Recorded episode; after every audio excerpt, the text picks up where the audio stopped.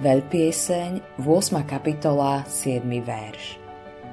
Mohutné vody nemôžu uhasiť lásku, ani veľrieky ju neodplavia. Keby niekto chcel dať za lásku všetko bohatstvo svojho domu, iste by ním pohrdli. Ak si slobodný, verím, že Boh má pre teba niekoho vybraného. Skutočnosti sa môžeš začať modliť za svojho budúceho manžela či manželku už dnes, aj keď ešte nevieš, kto to je. A možno to už vieš.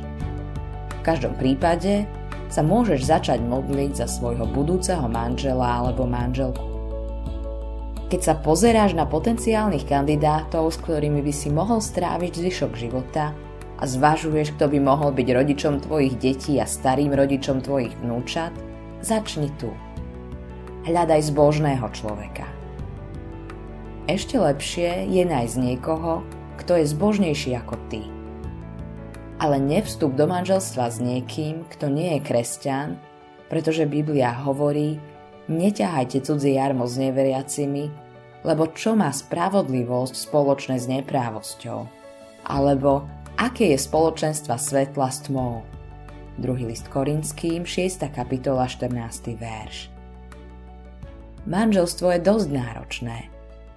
Nerob si ho ešte náročnejším tým, že si vezmeš neveriaceho človeka.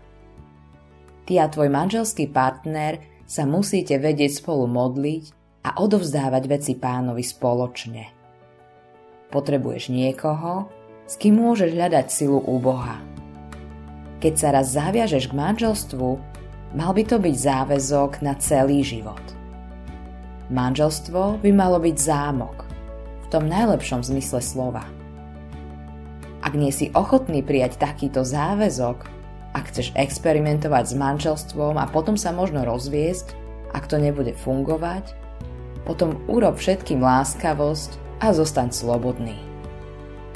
Modli sa o manželstvo a neponáhľaj sa. Biblia učí, že láska je trpezlivá. Niektoré páry sa chcú do manželstva ponáhľať. To nerob. Spoznajte sa navzájom.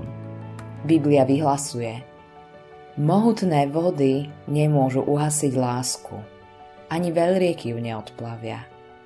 Keby niekto chcel dať za lásku všetko bohatstvo svojho domu, iste by ním pohrdli. Ak je láska, ktorú k sebe s milovaným človekom prechovávate skutočnou láskou, vydrží skúšku času. Urob správne rozhodnutie a vezmi si správnu osobu.